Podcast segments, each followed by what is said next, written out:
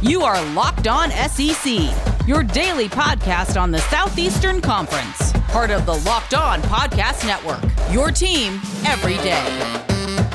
What's happening, everybody? Welcome into Locked On SEC. Great to have you guys along as we count down the days of 2020. On today's show, yet another SEC Bowl game canceled. Arkansas versus TCU in the Texas Bowl has been canceled. We'll talk with John Neighbors of Locked On Razorbacks all about it. However, we will have one SEC team playing in a bowl game tonight, albeit shorthanded. Florida will take on Oklahoma tonight in the Cotton Bowl. Graham Hall of the Gainesville Sun will join us to preview that matchup. And we will go around the conference for some tidbits from across the SEC. I'm Chris Gordy. Be sure to subscribe and follow Locked On SEC for free wherever you get your podcast. You'll get the latest episode of this podcast as soon as it comes out each and every day. Really looking forward to our conversations with John Neighbors and Graham Hall coming up in just a bit. But first, let's go around the conference. Boots out to the right. Takes the handoff. What a catch! Around the conference.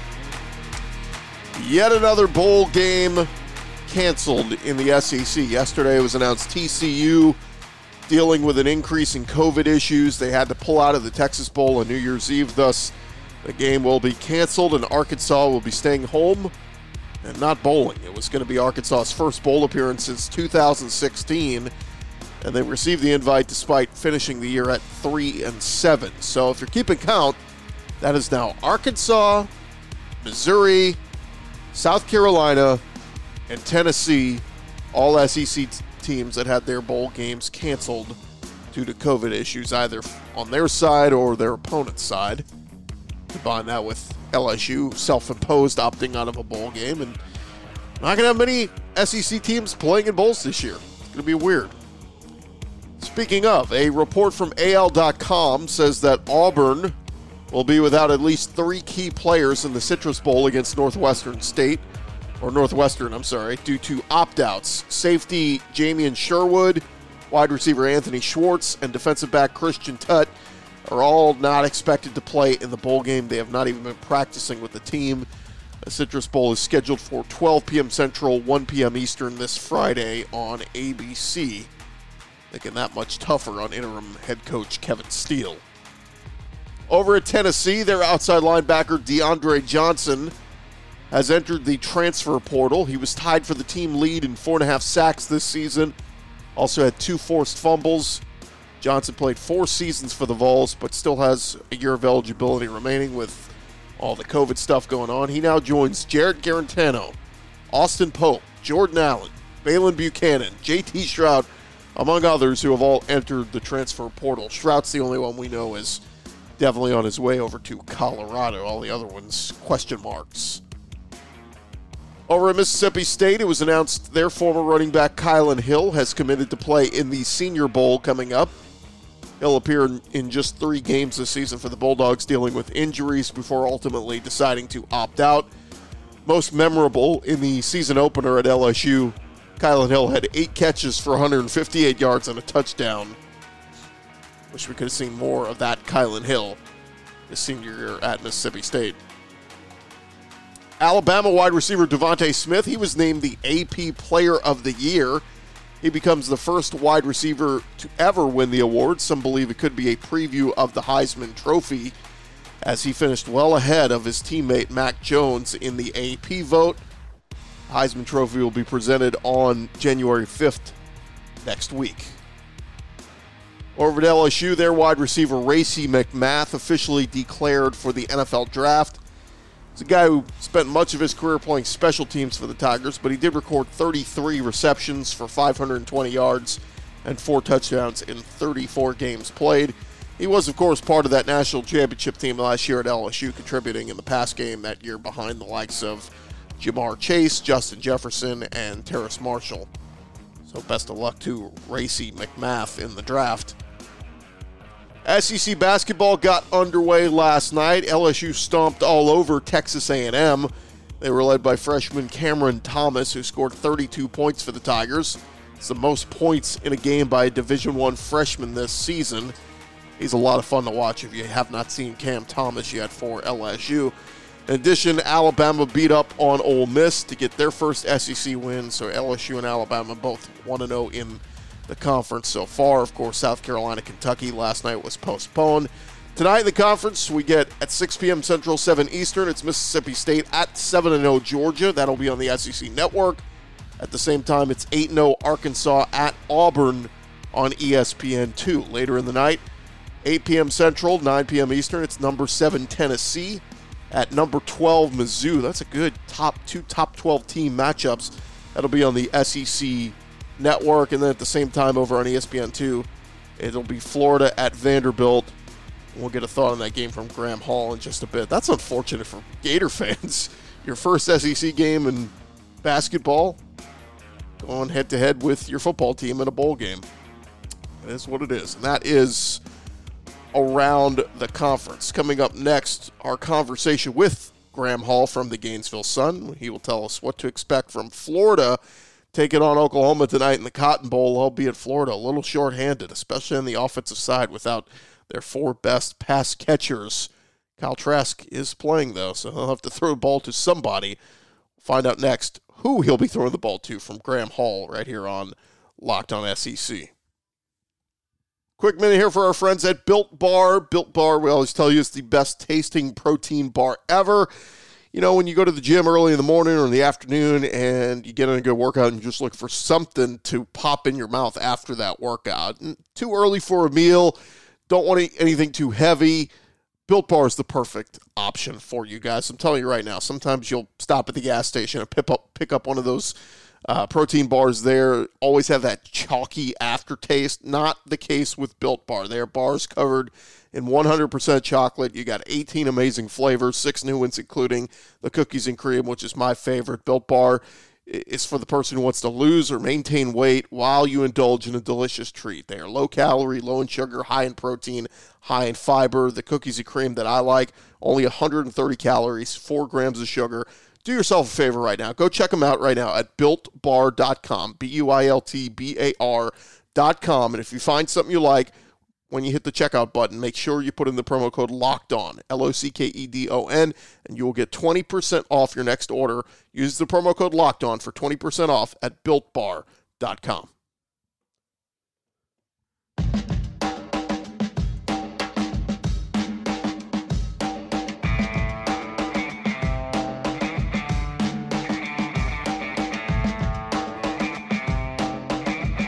Rolling along here, locked on SEC. I want to remind you guys betting on the SEC doesn't have to be a guessing game if you listen to the new Locked On Bets podcast hosted by your boy Q and handicapping expert Lee Sterling. Get daily picks and quick hitting advice to make the smartest possible wagers. Subscribe to Locked On Bets, the podcast brought to you by betonline.ag, wherever you get your podcasts. Getting ready for an SEC bowl game that we think is going to happen. My goodness, with all the cancellations and everything moving around, we think we're going to get uh, Florida versus Oklahoma tonight, and it will be an interesting game because this is the first time we're going to see Florida without a large complement of their receiving weapons. To join us now to talk all about it is our buddy Graham Hall, Gators beat writer for the Gainesville Sun, and Graham, what was your reaction when you heard? Obviously, we we expected Kyle Pitts to opt out of the bowl game. That wasn't a surprise, but man, to hear from Kadarius Toney to Trevon Grimes, and then we find out Copeland's out with COVID. That is quite a loss for Kyle Trask. Yeah, absolutely, and and thanks for having me here. Always my pleasure to be here and talk Gators, especially with you. And you know, Jacob Copeland, as you point out, I thought that that was going to be a guy who absolutely had an opportunity to maybe not even so much capitalize on some missed opportunities this year, but set himself off on the right track for next year, where he supposedly was going to be what Trevon Grimes had this year and Kadarius Toney had this year. He was going to be the chance to show that he could be the number one wide receiver heading into spring, even though we didn't get one this year. He had a chance to show that this was going to be his time to shine, and unfortunately testing positive for COVID 19 right before the trip. And I got to say, a very minimal, small window between the SEC championship game and this actual bowl game. It kind of begs the question what happened in, in those, what, 11 days since Florida lost to Alabama in Atlanta, but that they can't really focus on that. Florida has to go out there and find a way to win this game. And you, as you mentioned, they're doing it without their best weapons out there, without Kyle Pitts, who the first team AP All American, going to get a brick in Gainesville, doing it without Kadarius Toney as well, who made monumental improvements and have some people talking about him as being a first, possible second round NFL draft pick up up here in the next few months.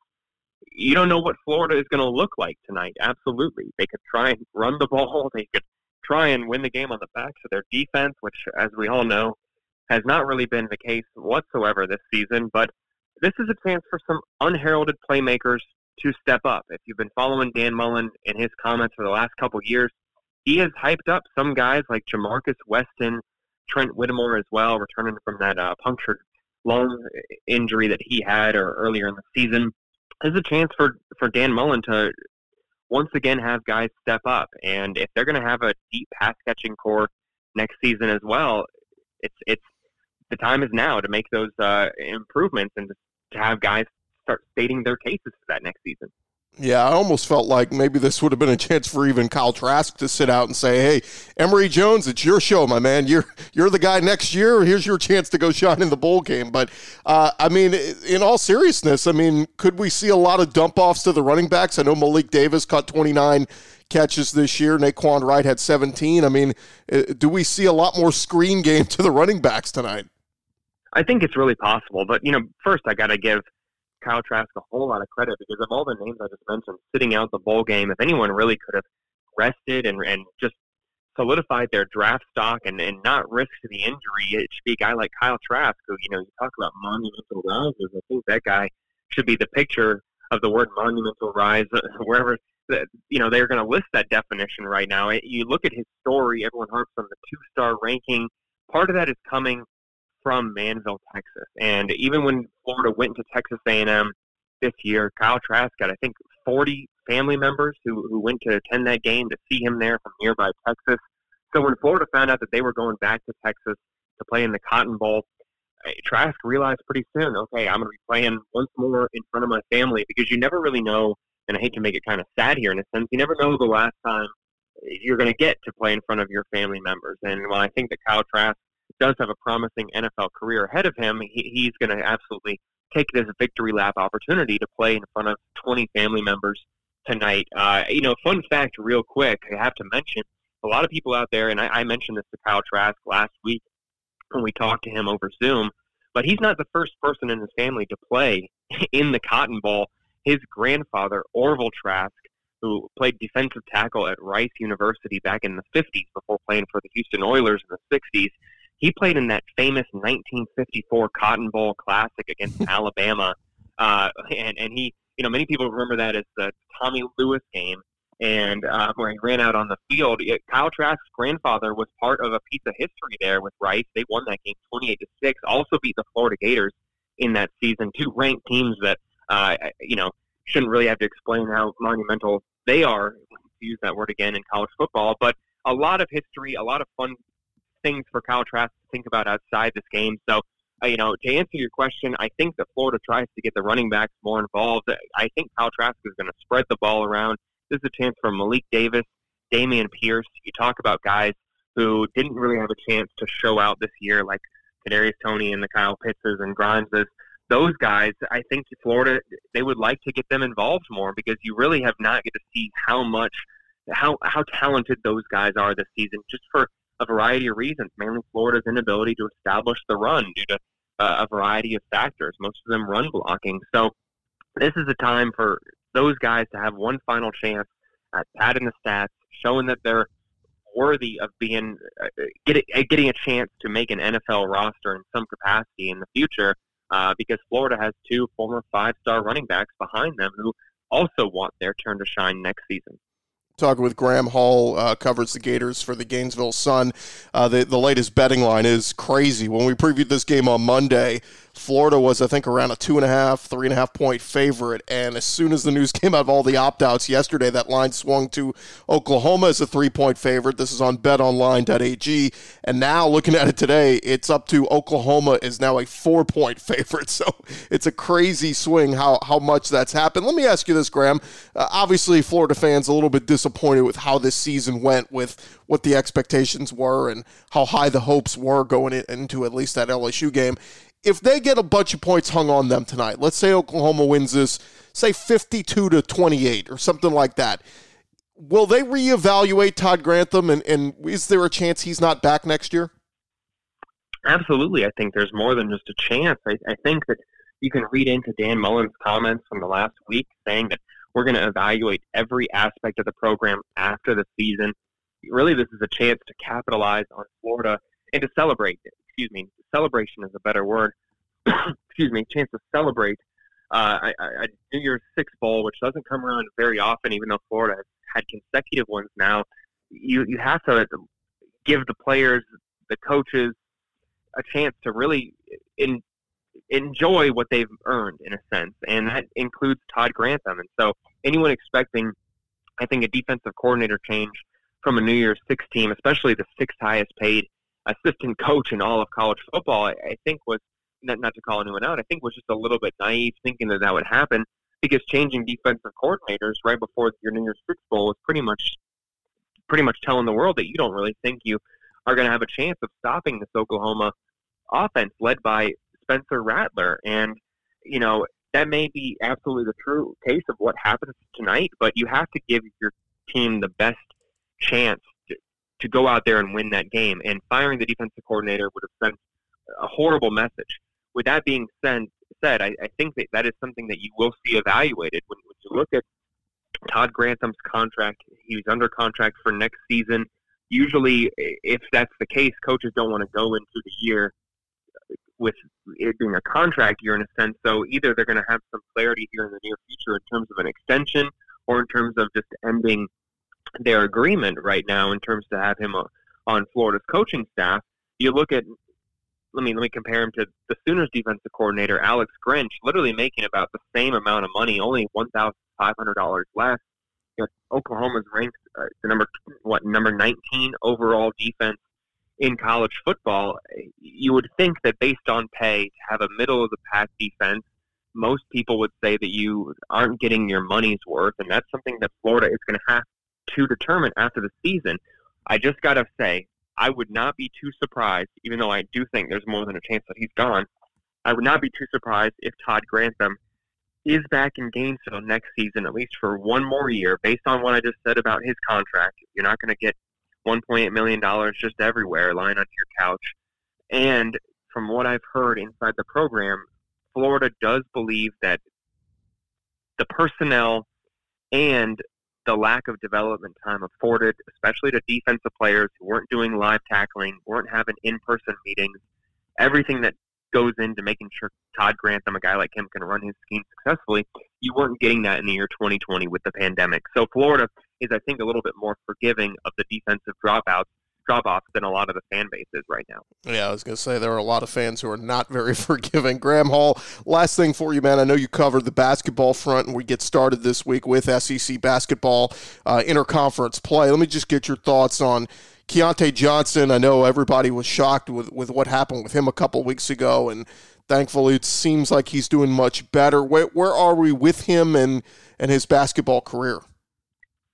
Yeah, that's a very difficult question to answer. You know, I I it's not really my place to say, oh, I, I think he will return. I think he won't return. I'm I just got to say I'm glad that he is alive and it's looking like he has a chance of living a, a healthy life. I, I think that you know outside of the Gainesville Sun, which we did report his diagnosis. Outside of reporting his diagnosis, I, I think that we are most of what you'll see here will either come from the program and Scott Stricklin or Keyontae's family in terms of how uh, he will proceed. But I think everyone right now is just grateful that he is still alive. Uh, one of the nicest people I have ever had the chance of meeting, period, outside of this profession, especially. He always has a smile on his face, always dancing, so well mannered. I, I cannot, and, and one of the most genuine, well liked athletes. I, I could go on and on and on about everything that he uh, does that you admire, and just to have him still with us, I think I'm glad that that is the focus. But the point is, we cover the Gators, and they are going to play tonight at Vanderbilt to open SEC play. And while this is a Vanderbilt team that, outside of Scottie Pippen Jr., really is struggling in SEC play under Coach Jerry Stackhouse going back several seasons now. So maybe this is a, a chance for Florida to not have too much pressure in the return to the court, but no one has really been focused on basketball activities themselves for the last two weeks before Sunday in Gainesville. And how they will fill that massive, irreplaceable void left by Keyontae Johnson just remains to be seen. Uh, I, I'm not totally sure who starts tonight. I believe it's going to be Anthony Duruji making the start at power forward, but that's a guy who really was suffering from a lot of quarantine and a lack of conditioning uh, before Keyontae's uh, horrific collapse. So we'll have to see what this looks like. It's definitely going to be a by committee approach for this team. They're going to struggle at times to play basketball. It's going to be an emotional one, but they are going to attempt to play for Keyontae Johnson um, r- rather than move on from him. And uh, he will be around home games this season. You'll see him near the bench. His girlfriend plays on the women's basketball team. He's going to be around the program for, for a while now here, and uh, we will have to see if he is able to return to basketball activities after this season. Graham Hall, Gators beat writer for the Gainesville Sun. Follow him on Twitter at Graham Hall underscore. Graham, thanks so much for the time, man. Always good to catch up. Always my pleasure. I hope everyone out there is doing safe, doing, staying safe, staying healthy, and I'll talk to you next time. Thanks so much, man. Graham, Graham Hall there of the Gainesville uh, Sun does a great job, and we always appreciate catching up with him. Coming up next, our conversation with John Neighbors from Locked On Razorbacks. I know you guys are ready for some football, college football in the midst of the bowl season. Some big matchups going into this weekend. NFL regular season finishing up this weekend as well. There was only one place that has you covered and one place that we trust, and that is betonline.ag. You can sign up today for a free account at betonline.ag and use the promo code locked on, L O C K E D O N. You get 50% off welcome bonus when you sign up just some games we're looking at. Obviously, we got the Gators and Oklahoma tonight. We mentioned already Oklahoma now a four point favorite at Bet Online. If you're feeling like the Gators might have a chance, go jump in and uh, put a little cash on them and see what they can do uh, tonight with the Gators without all their leading receivers. But don't sit on the sidelines anymore. Get in on the action now. Don't forget to use that promo code locked on. You'll get a 50% welcome bonus with your first deposit at Bet Online, your online sportsbook experts.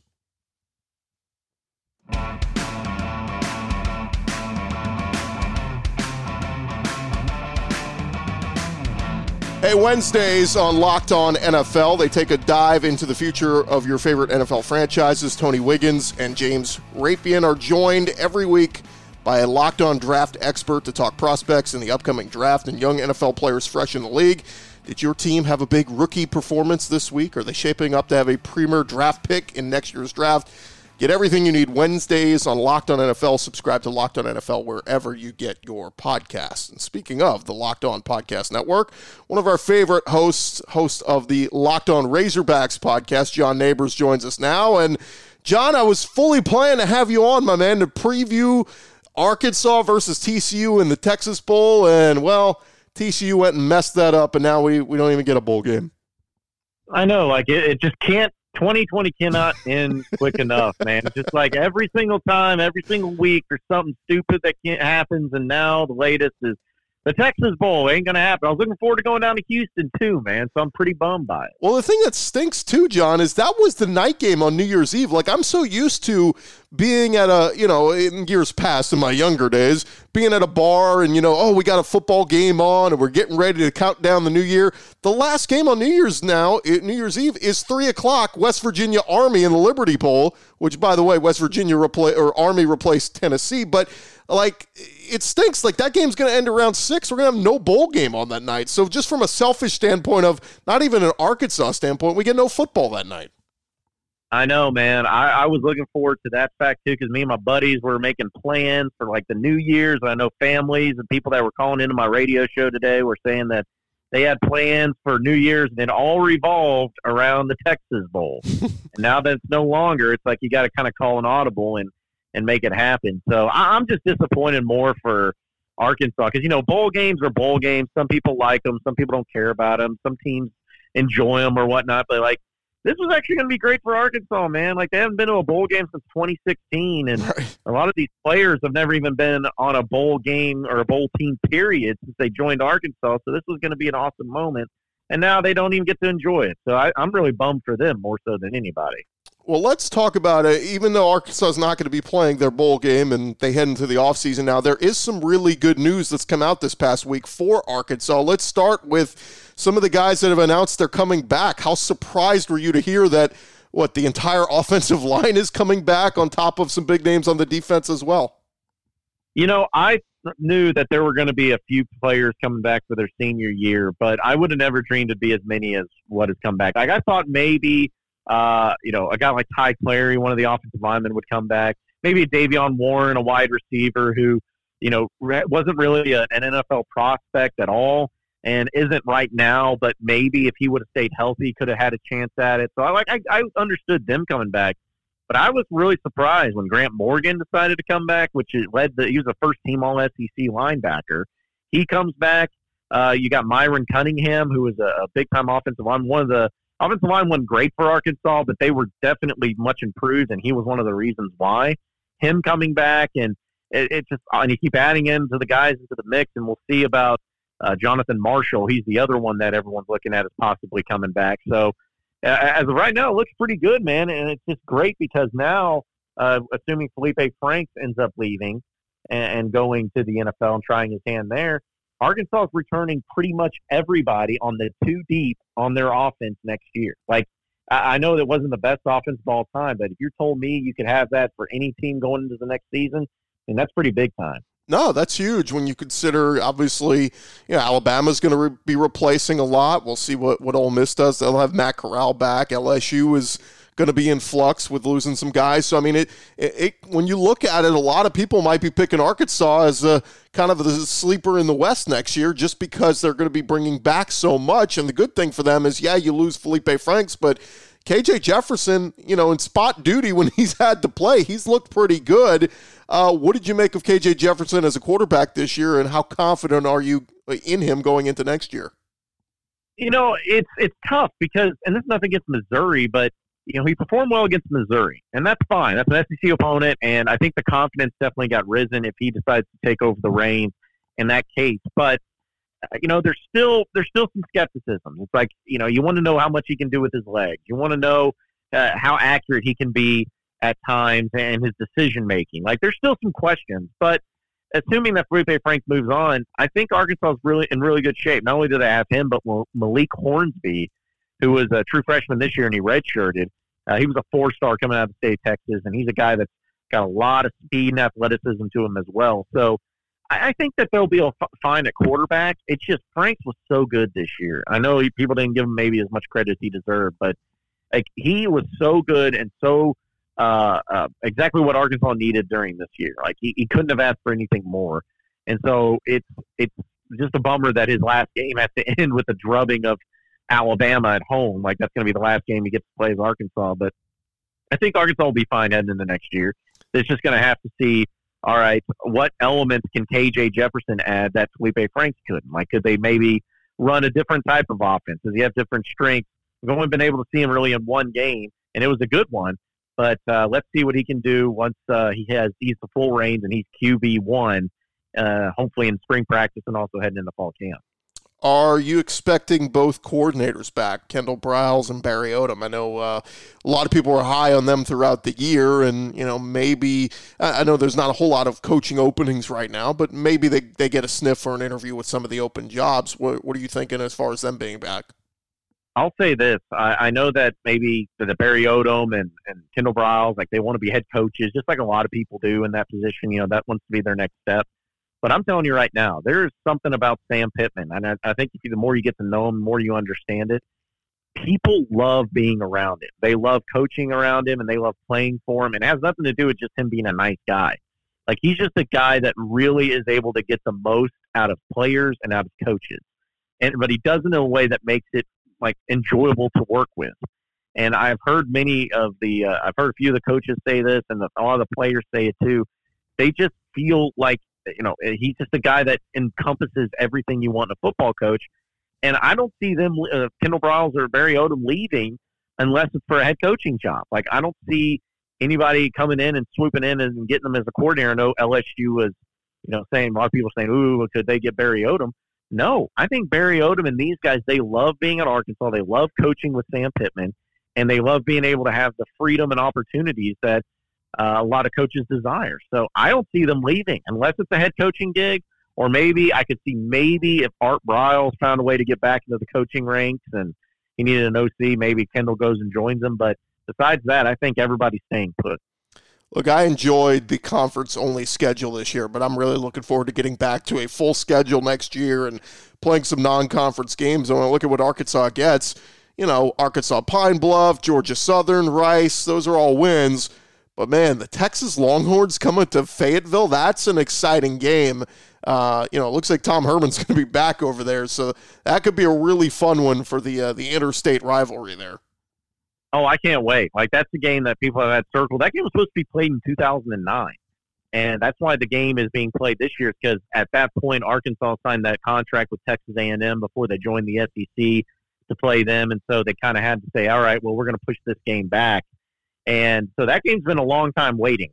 Razorback fans have been looking forward to that, and I think it's going to be awesome because you know Tom Herman is kind of on the hot seat as we all know, and we don't know what they're going to look like next year.